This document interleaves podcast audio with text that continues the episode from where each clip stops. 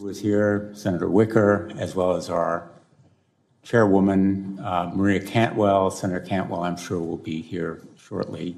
Uh, most important, I'd like to thank our witness, Frances Haugen, uh, for being here and the two counsel who are representing her today. And uh, I want to give you my heartfelt gratitude for your courage and strength in coming forward as you have done, standing up to one of the most powerful, implacable corporate giants in the history of the world without any exaggeration. You have a compelling, credible voice, which we've heard already. But you are not here alone. You're armed with documents and evidence. And you speak volumes as they do about how Facebook has put profits ahead of people. Among other revelations, the information that you have provided to Congress is powerful proof that Facebook knew its products were harming teenagers. Facebook exploited teens using powerful al- algorithms that amplified their insecurities and abuses through what it found was an addict's narrative. There is a question, which I hope you will discuss, as to whether there is such a thing as a safe algorithm.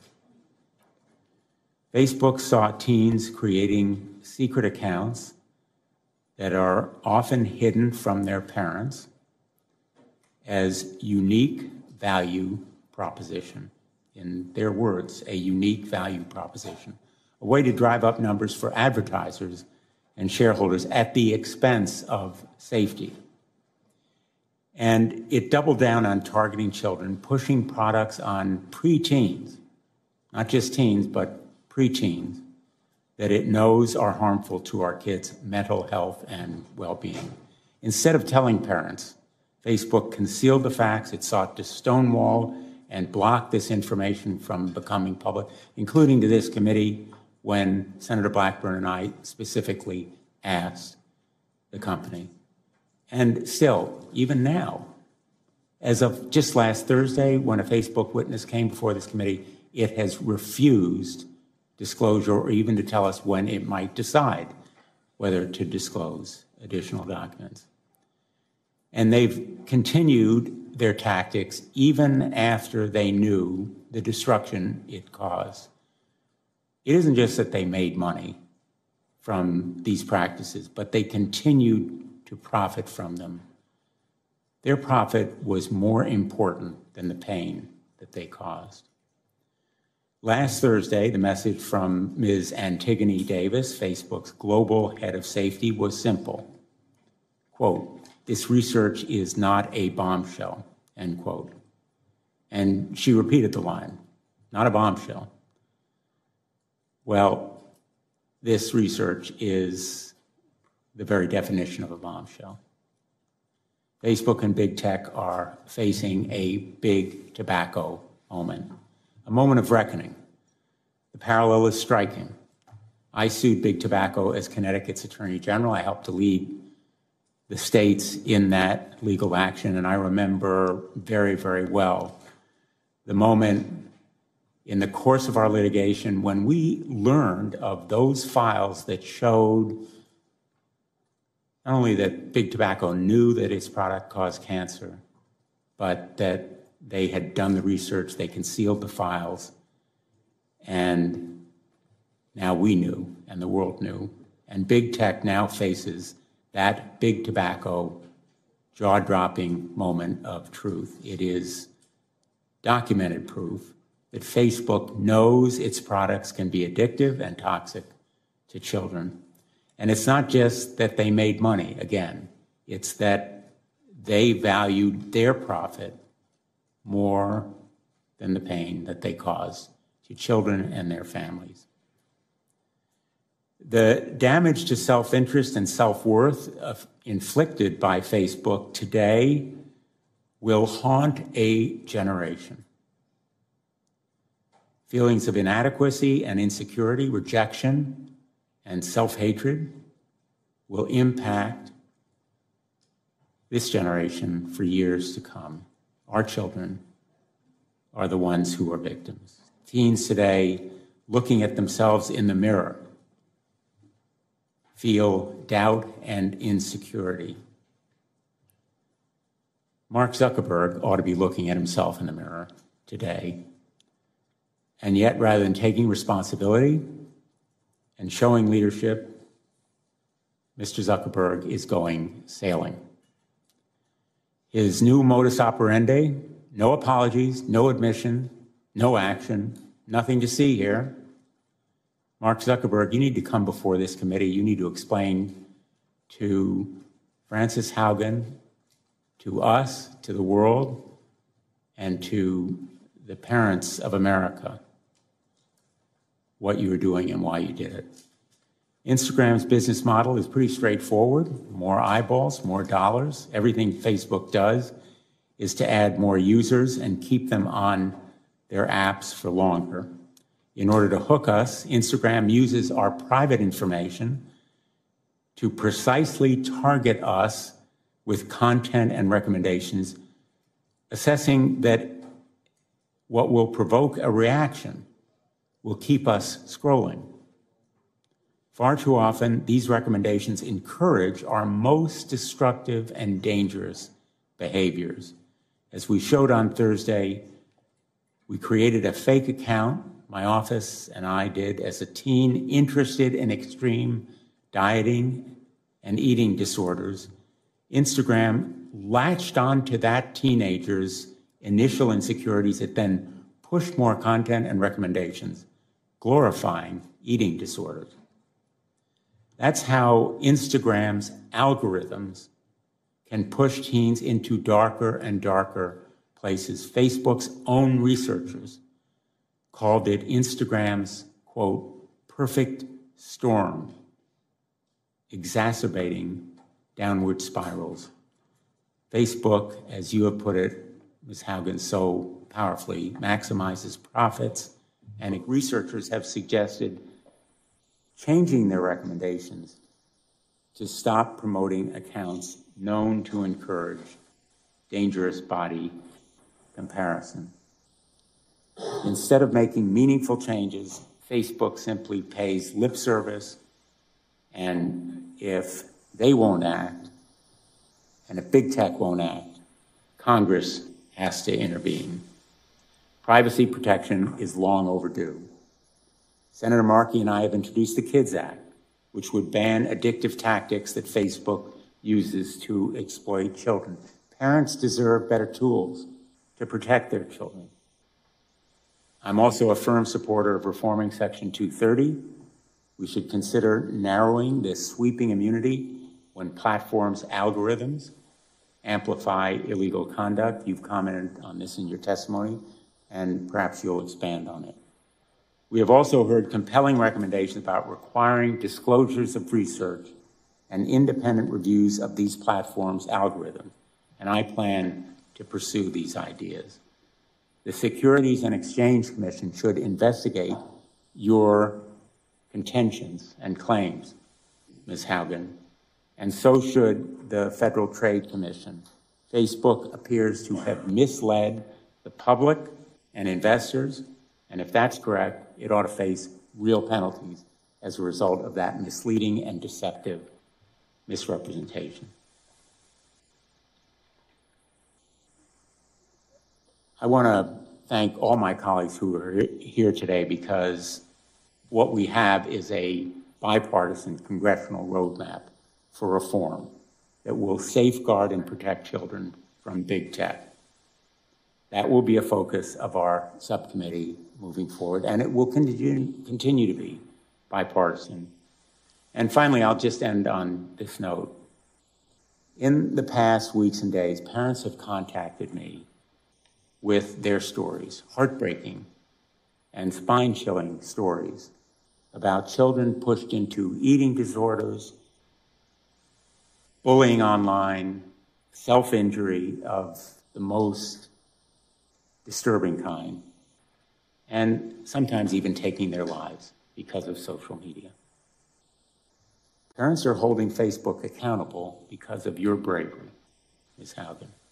And we need to hold accountable Facebook and all big tech as well. Again, my thanks to you. I am going to enter into the record a letter from 52 state attorneys general and from two members of the Youth Advisory Board of Sandy Hook. Promise, as long as there's no objection. And I will now turn to the ranking member, Senator Blackburn. Thank you, Mr. Chairman, and thank you for entering that letter in the record that we have from our state's attorneys general. Good morning to everyone. It is nice to see people in this hearing room and uh, to be here for the hearing today. Ms. Haugen, we thank you for your appearance before us today and for giving the opportunity not only for Congress, but for, uh, for the American people to hear from you in this setting, and we appreciate that. Mr. Chairman, I think also thanks to you and your staff uh, that have worked with our team to make certain that we had this hearing and this opportunity uh, today so that we can get more insights into what Facebook is actually doing as they invade the privacy not only of adults, but of children and look at the ways that they are in violation of the Children's Online Privacy Protection Act, which is federal law, and looking at how they are evading that law and working around it. And as the chairman said, uh, privacy and online privacy, passing a federal privacy standard has been long in the works. I filed my first privacy bill when I was in the House uh, back in 2012. And I think that it will be this Congress and this subcommittee that is going to lead the way to online privacy, data security, Section 230 reforms. And of course, Senator Klobuchar always wants to talk about antitrust. And I have to give a nod. Senator Markey is down there. When we were in the House, we were probably two of the only ones who were talking about the need to have a federal privacy standard. Now, as the chairman mentioned, last week we heard from Ms. Davis, who heads global safety for Facebook. And it was surprising to us that what she tried to do was to minimize the information that was in these documents, to minimize the research, and to minimize the knowledge that Facebook had. At one point, I even reminded her the research was not third party research. The research was there, Facebook's internal research. So they knew what they were doing. They knew where the violations were. And they know they are guilty. They know this. Their research tells them this. Um, last week, in advance of our hearing, Facebook released two studies and said that the Wall Street Journal was all wrong. They had just gotten it wrong, as if the Wall Street Journal did not know how to read these documents and how to work through this research. Having seen the data that you've presented and the other studies that Facebook did not publicly share, I feel pretty confident that it's Facebook who has done the misrepresenting to this committee. Here are some of the numbers that Facebook chose not to share. And Mr. Chairman, I think it's important that we look at these as we talk about the setting for this hearing, what we learned last week, what you and I've been learning over the past three years about big tech and Facebook. And here you go 66% of teen girls on Instagram and 40% of teen boys experience negative social comparisons. This is Facebook's research. 52% of teen girls who experienced negative social comparison on Instagram said it was caused by images related to beauty. Social comparison is worse on Instagram because it is perceived as real life, but based on celebrity standards. Social comparison mimics the grief cycle and includes a downward emotional spiral encompassing a range of emotions from jealousy to self proclaimed body dysmorphia. Facebook addiction, which Facebook calls conveniently problematic use, is most severe in teens, peaking at age 14. Here's what else we know. Facebook is not interested in making significant changes to improve kids' safety on their platforms, at least not when that would result in losing eyeballs on posts or decreasing their ad revenues. In fact, Facebook is running scared as they know that in their own words, young adults are less active and less engaged on Facebook and that they are running out of teens to add to Instagram. So teens are looking at other platforms like TikTok and Facebook is only making those changes that add to its users' numbers and ultimately its profits. Follow the money. So what are these changes? Allowing users to create multiple accounts that Facebook does not delete and encouraging teens to create second accounts they can hide from their parents. They are also studying younger and younger children as young as eight so that they can market to them. And while Miss Davis says that kids below 13 are not allowed on Facebook or Instagram, we know that they are because she told us that they recently had deleted 600,000 accounts from children under age 13. So how do you get that many underage accounts if you aren't turning a blind eye to them in the first place? And then in order to try to clean it up, you go to delete it and then you say, oh, by the way, we just in the last month deleted 600,000 underage accounts. And speaking of turning a blind eye, Facebook turns a blind eye to user privacy. News broke yesterday that the private data of over 1.5 billion, that's right, 1.5 billion Facebook users is being sold on a hacking forum. That's its biggest data breach to date. Examples like this underscore my strong concerns about Facebook collecting the data of kids and teens and what they are doing with it. Facebook also turns a blind eye toward blatant human exploitation taking place on its platform, trafficking, forced labor, cartels, the worst possible things one can imagine. Big tech companies have gotten away with abusing consumers for too long. It is clear that Facebook prioritizes profit over the well-being of children and all users. So as a mother and a grandmother, this is an issue that is of particular concern to me. So we thank you for being here today, Ms. Haugen, and we look forward to getting to the truth about what Facebook is doing with users' data and how they are abusing their privacy and how they show a lack of respect for the individuals that are on their network. We look forward to the testimony. Thank you, Mr. Chairman. Thanks, Senator Black. Thank you, Senator Blackburn. Uh, I don't know whether the ranking member would like to make. If, if you don't mind, uh, thank you, um, Chairman Blumenthal, and, and I will just take a, a moment or two. Uh, and, and I do appreciate being able to, to speak as ranking member of the full committee. This, this, Ms. Haugen, this is a, this is a subcommittee hearing. You see some vacant seats. Uh, there's pretty good attendance for a subcommittee. Uh, there are also a lot of things going on, so people will be coming and going. But I'm I'm willing to predict that this will have almost 100% attendance by members of the subcommittee because of the importance of this subject matter. So thanks for coming forward to share concerns about Facebook's business practices, particularly with respect to children and teens. And of course, that is the, the main topic of our, it's the title of our hearing today, Protecting Kids Online.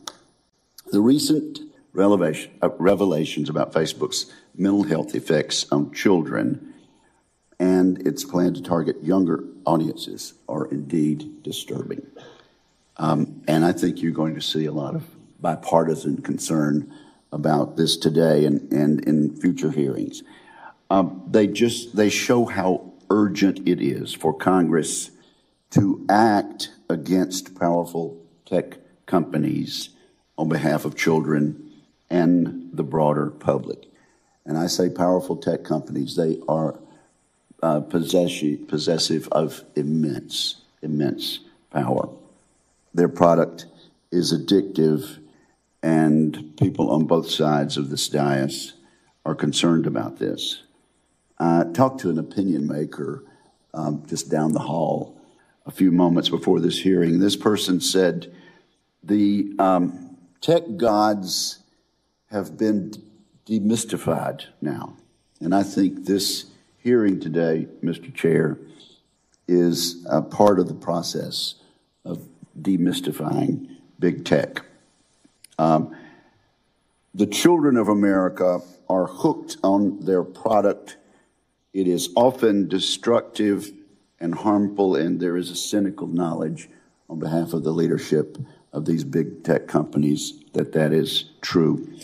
Uh, Ms. Hogan, I, I hope you will have a chance to talk about your work experience at Facebook and perhaps compare it to other social media companies. I also look forward to hearing your thoughts on how this committee and how this Congress can ensure greater accountability and transparency, especially with regard to children. So thank you, Mr. Chairman, and uh, thank you, Ms. Hogan, for being here today.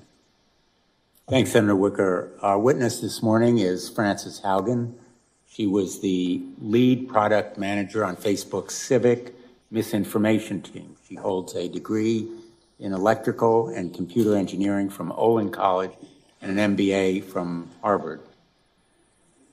She made the courageous decision, as all of us here and many others around the world know, to leave Facebook and reveal the terrible truths about the company she learned during her tenure there.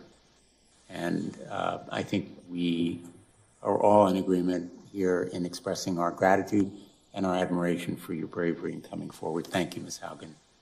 Please proceed.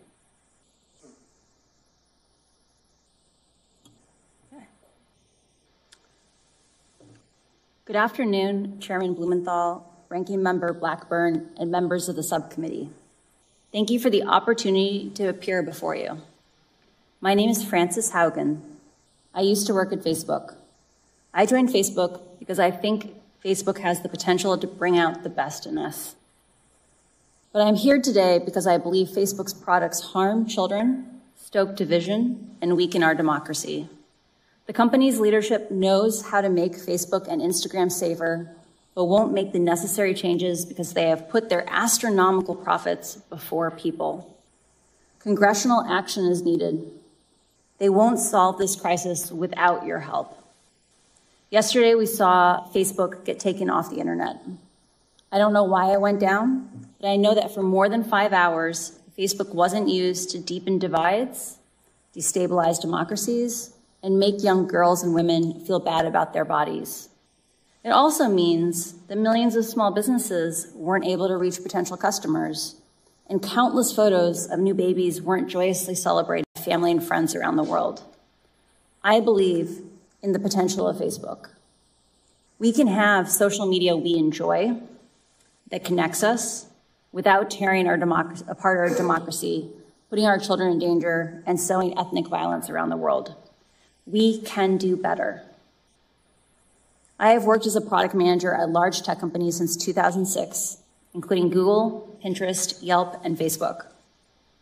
My job has largely focused on algorithmic products like Google Plus Search and recommendation systems like the one that powers the Facebook newsfeed. Having worked on four different types of social networks, I understand how complex and nuanced these problems are. However, the choices being made inside of Facebook are disastrous for our children, for our public safety, for our privacy, and for our democracy. And that is why we must demand Facebook make changes. During my time at Facebook, first working as the lead product manager for civic misinformation and later on counter espionage, I saw Facebook repeatedly encounter conflicts between its own profits and our safety. Facebook consistently resolved these conflicts in favor of its own profits. The result has been more division, more harm, more lies, more threats, and more combat. In some cases, this, this dangerous online talk has led to actual violence that harms and even kills people. This is not simply a matter of certain social media users being angry or unstable, or about one side being radicalized against the other. It is about Facebook choosing to grow at all costs, becoming an almost trillion dollar company by buying its profits with our safety. During my time at Facebook, I came to realize a devastating truth. Almost no one outside of Facebook knows what happens inside of Facebook. The company intentionally hides vital information from the public, from the US government, and from governments around the world. The documents I have provided to Congress prove that Facebook has repeatedly misled the public about what its own research reveals about the safety of children, the efficacy of its artificial intelligence systems, and its role in spreading divisive and extreme messages. I came forward because I believe that every human being deserves the dignity of the truth. The severity of this crisis demands that we break out of our previous regulatory frames. Facebook wants to trick you into thinking that privacy protections or changes to Section 230 alone will be sufficient. While important, these will not get to the core of the issue, which is that no one truly understands the destructive choices made by Facebook except Facebook. We can afford nothing less than full transparency. As long as Facebook is operating in the shadows, hiding its research from public scrutiny, it is unaccountable. Until the incentives change, Facebook will not change. Left alone, Facebook will continue to make choices that go against the common good, our common good. When we realized big tobacco was hiding the harms it caused, the government took action. When we figured out cars were safer with seatbelts, the government took action. And when our government learned that opioids were taking lives, the government took action. I implore you to do the same here. Today, Facebook shapes our perception of the world by choosing the information we see. Even those who don't use Facebook are impacted by the majority who do. A company with such frightening influence over so many people, over their deepest thoughts, feelings, and behavior, needs real oversight. But Facebook's closed design means it has no real oversight. Only Facebook knows how it personalizes your feed for you. At other large tech companies like Google, any independent researcher can download from the internet the company's search results and write papers about what they find. And they do. But Facebook hides behind walls that keeps researchers and regulators from understanding the true dynamics of their system. Facebook will tell you privacy means they can't give you data. This is not true.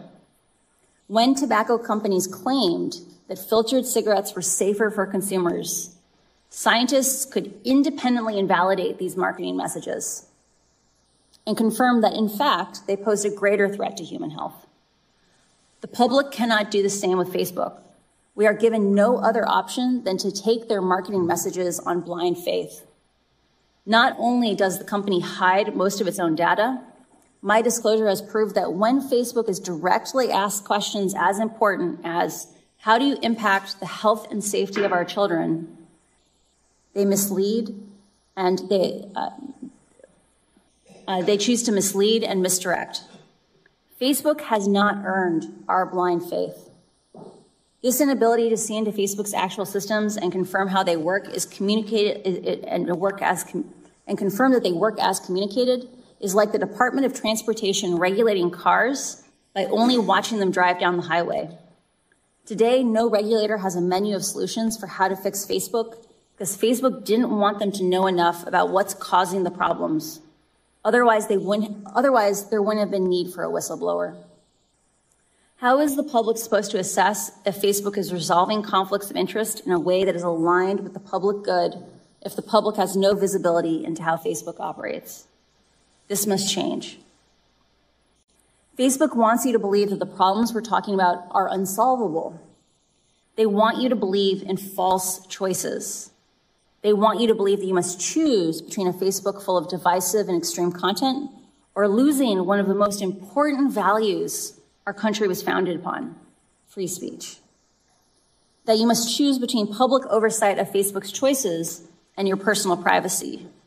That to be able to share fun photos of your kids with old friends, you must also be inundated with anger driven virality. They want you to believe that this is just part of the deal. I am here today to tell you that's not true. These problems are solvable. A safer, free speech respecting, more enjoyable social media is possible. But there's one thing that I hope everyone takes away from these disclosures. It is that Facebook can change, but is clearly not going to do so on its own. My fear is that without action, divisive and extremist behaviors we see today are only the beginning.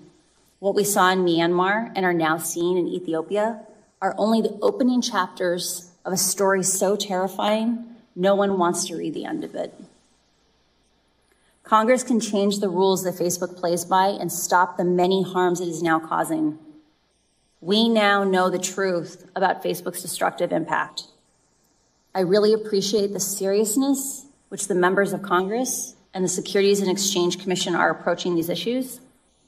I came forward at great personal risk because I believe we still have time to act. But we must act now. I'm asking you, our elected representatives, to act. Thank you. Thank you, Ms. Haugen. Thank you for taking that personal risk, and we will do anything and everything to protect and stop any retaliation against you and any legal action that the company may bring to bear or anyone else. And we've made that, I think, very clear in the course of these proceedings. Uh, I want to ask you about this idea of disclosure. You've talked mm-hmm. about uh, looking, in effect, at a car going down the mm-hmm. road, and we're going to have five minute rounds of questions, maybe a second round if you're willing to do it.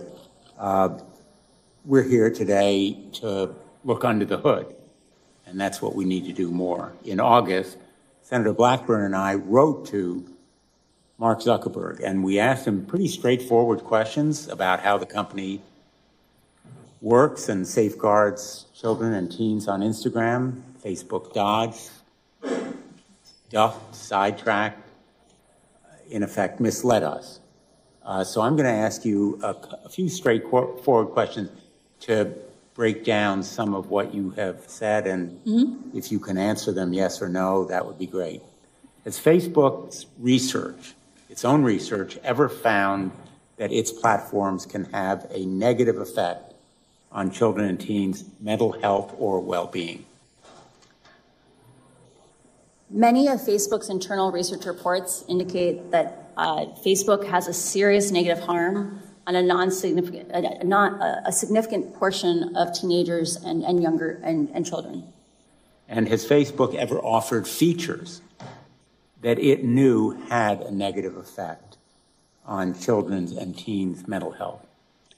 Facebook knows that its amplification algorithms, things like engagement based ranking on Instagram, can lead children from very innocuous topics like healthy recipes. I think all of us could eat a little more healthy um, all the way from just something innocent like healthy recipes to anorexia promoting content over a very short period of time. And has Facebook ever found, again in its research, that kids show sign of addiction on Instagram? Facebook has studied a pattern that they call problematic use, what we might more commonly call addiction. Um, it has a very high bar for what it believes it is. It says you, you you self-identify that you don't have control over your usage and that it is materially harming your health, your schoolwork, or, or your, your physical health. 5 to 6% of 14-year-olds have the self-awareness to admit both those questions. It is likely that far more than 5 to 6% of 14-year-olds are, are, are even are, are addicted to, to Instagram. Last Thursday, uh, my colleagues and I asked Ms. Davis, who was representing Facebook, about how the decision would be made whether to pause permanently mm. Instagram for kids. and she said, quote, "There's no one person who makes a decision like that. We think about it that collaboratively." It's as though she couldn't mention Mark Zuckerberg's name. Isn't he the one who will be making this decision from your experience in the company? Mark holds a very unique role in uh, the tech industry in that he holds uh, over 55% of all the voting shares for Facebook.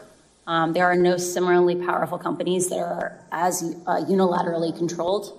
Um, and in, in, the end, the buck stops with Mark. There is no one currently holding Mark accountable but himself. And Mark Zuckerberg, in effect, is the algorithm designer in chief, correct? Um, um, I received an MBA from Harvard, and they emphasized to us that we are responsible for the organizations that we build. Um, Mark has built an organization that is very metrics driven. In, it is intended to be flat. There is no unilateral responsibility. The metrics make the decision. Unfortunately, that itself is a decision. And in the end, if he is the CEO and the chairman of Facebook, he is responsible for those decisions. The buck stops with him. It, the buck stops with him. Uh, and speaking of the buck stopping, uh, you have said that Facebook should declare moral bankruptcy. I agree. Yeah. I think its its actions and its failure to acknowledge its responsibility indicate moral bankruptcy. There is a cycle occurring inside the company where Facebook has struggled for a long time to recruit and retain the number of employees it needs to tackle the large scope of projects that it has chosen to take on. Facebook is stuck in a cycle where it struggles to struggles to hire. Um, that causes it to understaff projects, which causes scandals, which then makes it harder to hire. Part of why Facebook needs to come out and say, we did something wrong. We made some choices that we regret is the only way we can move forward and heal Facebook is we first have to admit the truth. Like the way we'll have reconciliation and we can move forward is by first being honest and declaring moral bankruptcy. Being honest and acknowledging that Facebook has caused and aggravated a lot of pain simply to make yeah. more money. And it has profited off spreading disinformation and misinformation and sowing hate. Facebook's uh, answers to Facebook's destructive impact always seems to be more Facebook. We need more Facebook, which means more pain and more money for Facebook. Would you agree? I don't think at any point Facebook set out to make a destructive platform. I think it is uh, a challenge of that Facebook has set up an organization where the parts of the organization responsible for growing and expanding the organization are separate and not not regularly cross-pollinated with the parts of the company that focus on the harms that the company is causing. And as a result, regularly, integrity actions, projects that were hard fought by the teams trying to keep us safe, are undone by new growth projects that counteract those same remedies. Um, so I do think it's a thing of there are organizational problems that need oversight, and Facebook needs help in order to move forward to a more healthy place. And whether it's teens bullied into mm-hmm. suicidal thoughts or the genocide of ethnic minorities in uh, Myanmar or fanning the flames of division within our own country or in Europe, they are ultimately responsible for the immorality of the pain that's caused. Facebook needs to take responsibility for the consequences of its choices. Um, it needs to be willing to accept small trade offs on profit and I think, I think just that act of being able to admit that it's a mixed bag is important. And I think that what we saw from Antigone uh, last week is an example of the kind of behavior we need to support Facebook in growing out of, which is instead of just focusing on all the good they do, admit they have responsibilities to also remedy the harm. But Mark Zuckerberg's new policy is no apologies, no admissions, no acknowledgement. Nothing to see here. We're going to deflect it and go sailing. Mm. I turn to the ranking member. Thank you, Mr. Chairman. Thank you for your testimony. Uh, I want to stay with Ms. Davis and some of mm. her comments because I had asked her last week about the underage hmm. users. And she had made the comment, I'm going to quote from her testimony, if we find an account of someone who's under 13, we remove them. In the last three months, we removed 600,000 accounts of under 13 year olds, end quote. And I have to tell you, it seems to me that there's a problem if you have 600,000 accounts from children who ought not to be there in the first place. So what did Mark Zuckerberg know about Facebook's plans to bring kids on as new users and advertise to them? Uh, there are reports within Facebook that show cohort analyses where they, they examine at what ages do people join Facebook and Instagram. And based on those cohort analyses, um, so Facebook likes to say children lie about their ages to get onto the platform. Mm-hmm. The reality is, enough kids tell the truth you can work backwards to figure out what are approximately the real ages of anyone who's on the platform. Um, when Facebook does cohort analyses and looks back retrospectively, it discovers things like, you know, up to 10 to 15% of even 10 year olds in a given cohort may be on Facebook or Instagram. Um, okay, so this is why Adam Mosseri, who's the CEO of Instagram, would have replied to Jojo Siwa when she said to him, Oh, I've been on Instagram since I was eight. He said he didn't want to know that. Ah, yeah. So it would be for this reason, correct? Um, a, a pattern of behavior that I saw at Facebook was that often problems were so understaffed that there was uh, kind of an implicit discouragement from having better detection systems. So, okay. for example, I worked, uh, my last team at Facebook was on the counter espionage team within the threat intelligence org. And at any given time, our team could only handle a third of the cases that we knew about. Okay. We knew that if we built even a basic detector, we would likely have many more cases. Okay, then let Similarly, me ask you. Oh, sure. yeah. yeah. let me ask yeah. you this. So you look at the way that they have yeah. the data but they're choosing to keep that data and advertise from it, right? Mm-hmm. You sell it to third parties. Mm-hmm. So, what does Facebook do? You've got these 600,000 accounts that ought not to be on there. Mm-hmm. And, Probably more. Mm-hmm. And right. But then you delete those accounts. But what happens to that data? Does mm. Facebook keep that data? Do they keep it until those children go to age 13? Since, as you're saying, they can work backward and fi- figure out the true age of a, a user. So, what do they do with it? Do they delete it? Do they store it? Do they keep it? How do they process that? Um, I am my understanding of Facebook's data retention policies, and I want to be really clear, I didn't work directly on that, is that they delete when they delete an account, they delete all the data within, I believe, 90 okay. days in compliance with GDPR. Um, I, with regard to children underage on the platform, Facebook could do substantially more to detect more of those children, and they should have to publish for Congress those processes because there are lots of subtleties in those things, and they could be much more effective than probably what they're doing today. Got it. Now, staying with this underage children, since this hearing is all about kids and about online privacy. I want you to tell me how Facebook is able to do market research mm. On these children that are under age 13 because Mrs. Davis was really, um, she didn't deny this last week. So, how are they doing this? Do they uh, bring kids into focus groups with their parents?